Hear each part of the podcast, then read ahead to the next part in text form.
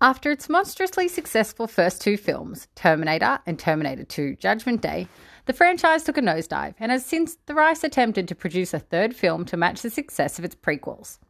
Seemingly unperturbed by these failings, Terminator Dark Fate is about to step up to the plate for another crack. The previous director, James Cameron, is back on board as a producer and creative consultant alongside Deadpool director Tim Miller.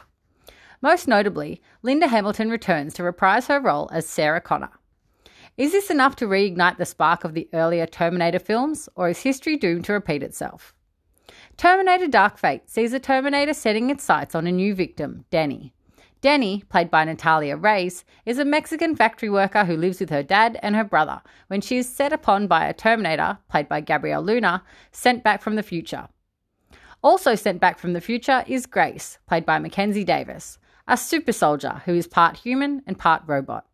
She's tasked with saving Dani from the Terminator and luckily gets a helping hand from a now much older Sarah Connor, who is avenging her losses at every opportunity. As the trailer suggests, they'll get a helping hand from Arnold Schwarzenegger too, but the story revolves mostly around the plight of the three women. Terminator Dark Fate more or less boosts its storyline from Terminator 2. The dialogue is hit and miss, but there's top notch action as it improves on the impressive visual effects and even throws in a few laughs for good measure. The film slumps slightly in the middle, and owing to its cat and mouse plot, has a tendency to become repetitive. Fortunately, the ever changing settings that cover land, air, and sea add variety to the action as the goodies together take on the near indestructible new Terminator. Terminator Dark Fate provides just enough character development to make you care about the outcome.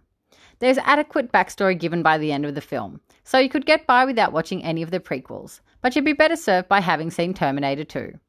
Hamilton is excellent as the wronged out for revenge Sarah Connor and is well complemented by Davis and Reyes. Davis strikes a nice balance between human and machine, and with what the script gives her, Reyes does her best to grow from too timid to drive to gutsy girl in charge. Under the direction of Miller, Terminator Dark Fate has finally found a film worthy of calling itself Terminator 3.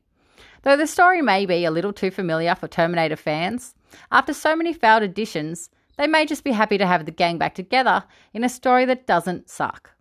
Funnily enough, Terminator Dark Fate has a far brighter fate than its more recent franchise flops. See it if you want to see Arnie back in action, or you've pined for more Linda Hamilton since T2. Skip it if you find impenetrable bad guys tiresome, or you're a stickler for timeline continuity. It gets 3 stars out of 5.